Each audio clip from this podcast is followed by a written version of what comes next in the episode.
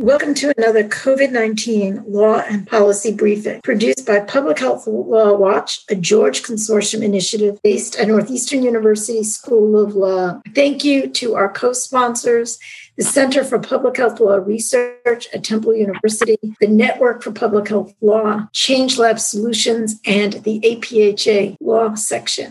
We are here to provide expert legal analysis during the COVID 19 pandemic and hopefully to answer some of your questions. For more information on the COVID legal response, please check out our report, Assessing Legal Responses to COVID 19, at www.covid19policyplaybook.org. In the report, 50 national experts assess the U.S. policy response and provide specific recommendations on how state and local governments can better respond to COVID 19 as well as future pandemics. We're currently working on a new version of the report. Stay tuned, it's coming out soon. I'm Wendy Parmet, professor of law and director for the Center for Health Policy Law at Northeastern University.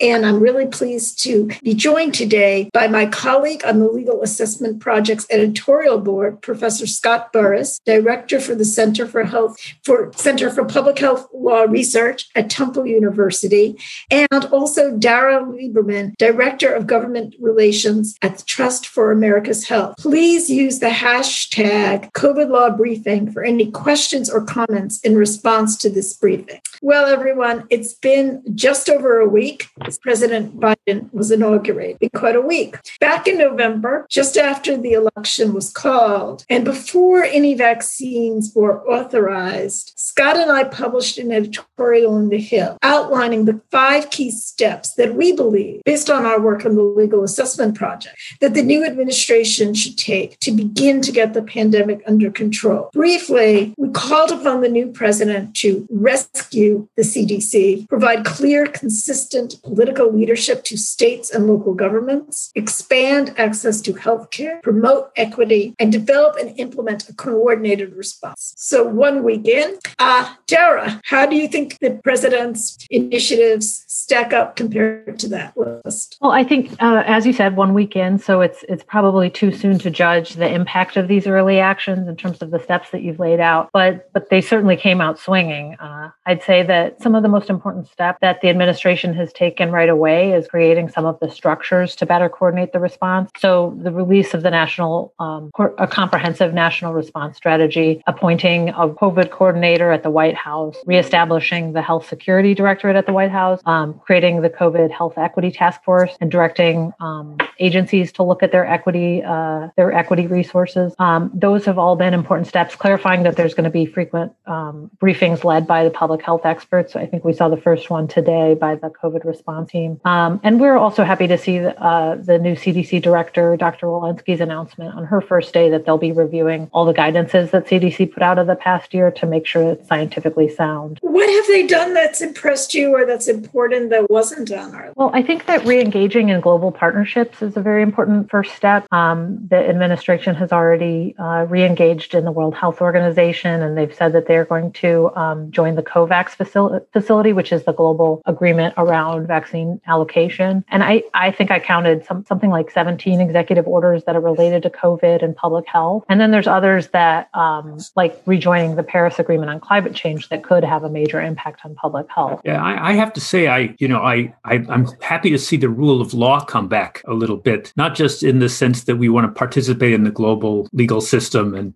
have uh, and respect our treaty obligations, but you know, paradoxically, one of the the most popular uh, Trump administration actions in in certain parts of our of our complex community was the decision at the very end of the term to eliminate the, the X waiver for prescribing buprenorphine as a measure to increase access to that drug uh, as a way of treating opioid addiction and preventing overdoses. Um, and it appears now that that uh, although that's a substantively good policy and a good start towards reducing barriers to um, uh, evidence-based opioid treatment, the Biden administration may be walking it back for the simple reason that it's not clear that HHS has the authority to waive that rule. And, you know, I think that just is comforting um, from the point of view of an administration that's going to try and play by the rules. On the other hand, Dara, I was kind of curious, you know, we seem to be at an, about, about your view on the following. We, we're at kind of an inflection point, right? We have all this new energy, new leadership. We hope to get a stronger, clearer, more directive CDC and more consistent and credible CDC. And we, we're, we're getting a lot of executive orders. But at the same time, it seems like we're in this period of incredible COVID control fatigue. It seems really difficult, regardless of whether it's a Republican or Democrat in office at the state level or at the city level, to reimpose and maintain the kinds of controls that we're now seeing over in Europe. And it, it makes me wonder. I mean, from the, from from your point of view, are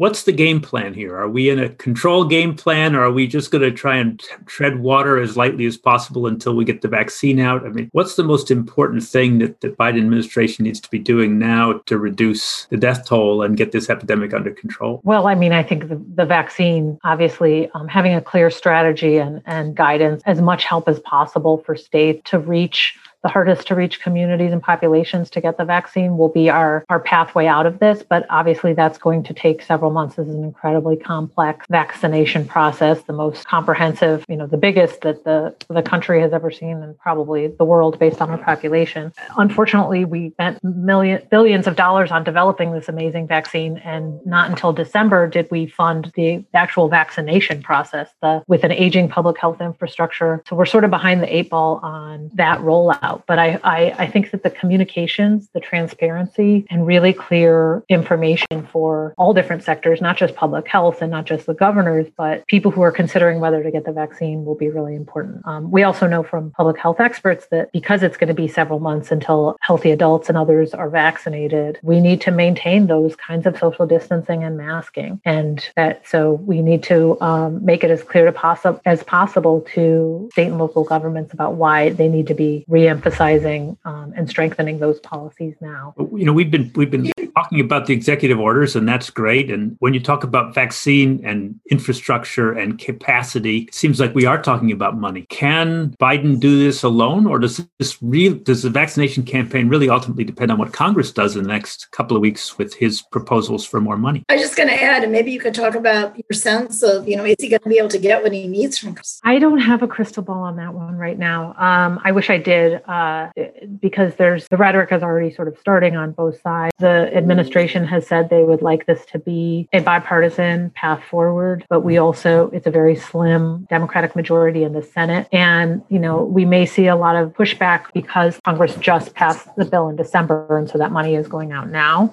But ultimately, to achieve a lot of the things that are in the Biden Biden's national strategy uh, will require acts of Congress, whether it's for funding or for authorities for things like um, Um, paid leave. When you see and look at what, and as you said, they've come out saying there's a lot of executive orders and a very robust plan, but anything strike you as missing? Uh, a lot's happened in a week, and maybe, I don't want to ask for too much in one week, but I just wonder, given the magnitude of the crisis, is there anything that, you know, from your perspective, should have been there that you haven't seen yet? Well, we don't know exactly what's happening behind the scenes, but we do hope that there's been a big uptick in the communications and transparency and guidance to um, state, local, tribal, and territorial partners. Two days ago, we saw President Biden say that states would be receiving a three week forecast of their vaccination, of the vaccine shipments that states would be getting. So that's an example of increase in transparency that I think states are looking for. So, state, CDC, and other federal agencies need to be really proactive and clear with, with guidance and think outside the box uh, over the way things have been done over the past year. So, we think there really needs to be a comprehensive look at, uh, at what has happened at CDC, at FDA, and at other federal agencies that made this response such a challenge, I guess, over the past year. That needs to happen internally and probably. At Trust for America's Health, and, and I'm sure you are, you know, have your fingers on the pulse of the public health community and probably engaged in a lot of conversations across organizations. Is there is there serious interest in something like a commission to investigate what happened or a charge to the the to the national academies? Well, there's there were a lot of bills introduced last year. I think at least one bipartisan bill to um, have an external examination similar to the 9/11 Commission that takes a comprehensive look. So I don't know whether that might be part of legislation that Congress considers this year. We certainly expect there to be an increase in the number of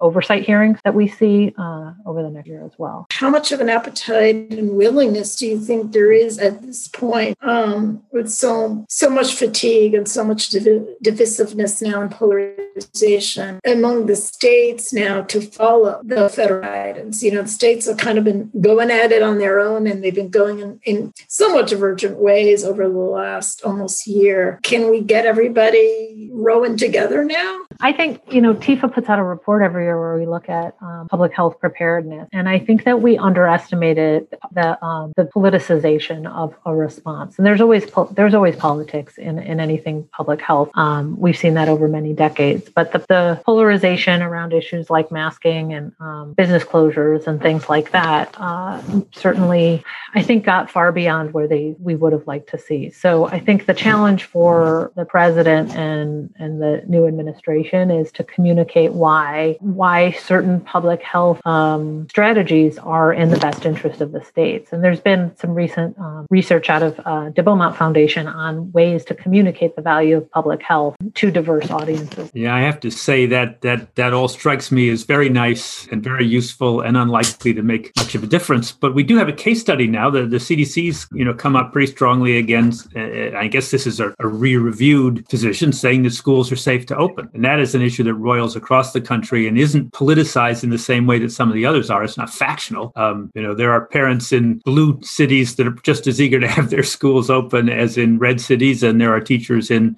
you know red cities who are just as opposed as you know as as, as teachers in blue. So, have you got a view as to whether the uh, new CDC guidance is the kind of thing that we want to see in the way of of that clear messaging and and push from the government? And are there other things that have to happen to? Um, do you think you do you think it's an important priority to get kids back to school within all this? Well, um, I, I, I think what was interesting about the CDC study that came out this week was that they looked at rural Wisconsin, which you know is traditionally um, has less mask adherence, but they found very little school transmission with mitigation measures in place. So with masking, with physical distancing, with small cohorts of student groups, which to me implies that it would um, you would still need some kind of um, hybrid situation where not everybody is going back at the same time. You know, I think we're seeing and we are going to see um, a mental health crisis occurring with students who, uh, who aren't receiving services that they would normally get by being physically in school. So there's public health benefit to students receiving the nutrition, the school counseling, um, unfortunately, the reporting of um, abuse. Those kinds of things happen in schools, eh, let alone the education um, gap, the, the achievement gap that is being um, exacerbated by children um, learning from home. So, you know, I, I, I hate that it's one versus the other. We need to make sure that, that teachers and staff working in schools are being protected. Um, in the town I live in, they've um, vaccinated nearly every teacher. And so that has to be a priority as well. We can't, you know, especially because a lot of teachers are older adults um, who are at higher risk. So they need to find a balance, but, but thinking about those other health impacts on, on children as well. Here's one for you, Scott. You know, this is a series on uh, law and COVID 19. So, how worried are you, or should we be worried about the courts cabining what the Biden administration can do for the pandemic? And I'm thinking about, um, you know, one area I've been working on is immigration and immigration law's role in the pandemic. And just yesterday, we had a court in Texas enjoining it's kind of strange right enjoining a stay of evict of deportations how much are we going to see sort of again now red states instead of blue states challenging what the biden administration is trying to do in ways that address the pandemic particularly i think in ways that address the equity the need for equity in the pandemic response. Well you know in brief i think we're seeing a big upsurge in in you know irritation. I that, that may pass. I mean i don't know that there's an alternative model to giving executives the authority to react to emergencies. On the other hand, I think there's a longer term trend going on, um, which is the, you know, it's just been represented disappointed for a long time in public health in the application of the First Amendment to what were once sort of traditional public health measures like,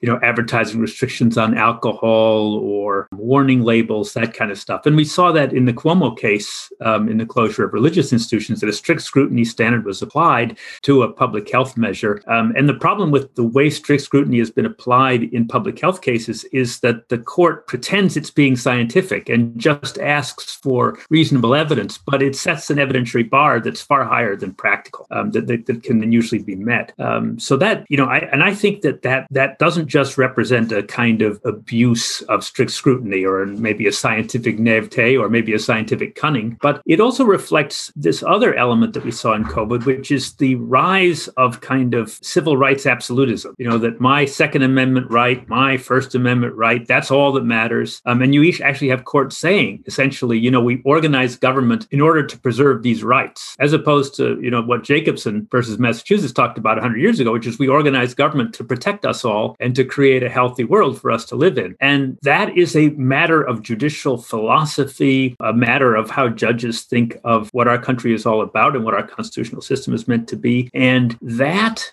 practically speaking, is a matter of who gets appointed to the bench. I think it's going to be really important for the Biden administration going forward now to be appointing judges who have a high appreciation of solidarity and equity. Solidarity and equity. Those are the two values that are going to allow us to rebuild our public health uh, infrastructure and our public health law. The idea that we're all in a war of all against all to save our own personal rights, the country be damned, um, is not a recipe for um, good public health practice. Yeah, I couldn't agree more. I do think we're seeing, you know, we have this juxtaposition of the country electing a president who really was elected in one sense, not only to bring us together, but to get the pandemic under control. And we have a judiciary that is, I totally agree with you, that seems to be giving less and less weight to the common good. And uh, one of the ways I like to describe it is we're getting we're getting strict scrutiny to even get to strict scrutiny, right? It's just becoming impossible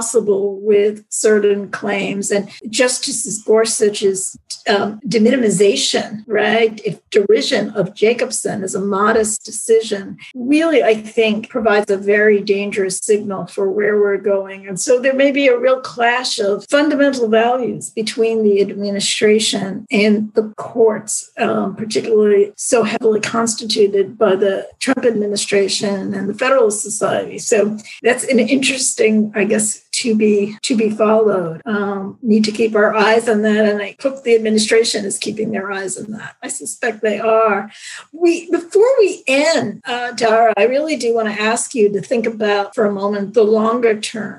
And you know, it's hard while we're in the middle, and we're still in the middle of this um, crisis, and so much is happening just to sort of make it okay today. But what should the administration be doing now while it's still digging us out of the hole to help prepare us and to get us into a better place for the next pandemic public health crisis. One will surely come again. So I wonder if any thoughts about that. Sure. I mean, we've done obviously a lot of thinking about that at TIFA. Um, please go to our website, uh, tifa.org, tfah.org. But we think it's important to be thinking really about sustaining funding for public health. So, you know, we saw, unfortunately, over the past year, the impact of chronic underfunding of the public health system as health departments tried to track and contain um, a disease when they're understaffed and they are using phone and fax machine rather than um, mo- just even modern computers um, to or Excel to, to track the, the disease. And it's just truly um, ha- contributed to tragic results. So we think we need to be um, thinking about sustaining that funding over long term. So the Biden administration in the national strategy has said they want um, a surge of 100,000 public health and community health workers with the hopes that these workers could transition to the full time public health workforce after the pandemic response. But we know that that requires sustained funding. So we've seen this in the past where emergency funding is approved by Congress, and generally that funding expires after two, let's say, two to five years. So we may have a surge of um, public health workforce that's hired with that short term funding, but then once they hit that cliff, they lose that core um, infrastructure. So we just have to get out of this boom and bust cycle. Um, and that's really, there's really not a great way to modernize the public health infrastructure infrastructure without sustained um, public health investment. Well, thank you. That's really an important point to end with. So I want to really thank Dara Lieberman from the Trust for America's Health and thank the Trust and thank you, Scott. We will be broadcasting here on Twitter every Tuesday and Thursday at noon. Just go to at PHL Law Watch or search hashtag COVID Law Briefing. Recordings are available on the Public Health Law Watch website, and the shows are archived by the Week in Health Law podcast at www.twihl12.com. The COVID 19 law and brief policy briefings are produced by Faith Kallick, Summer Brown, and Liz Voiles. We'll see you next time. Please stay safe.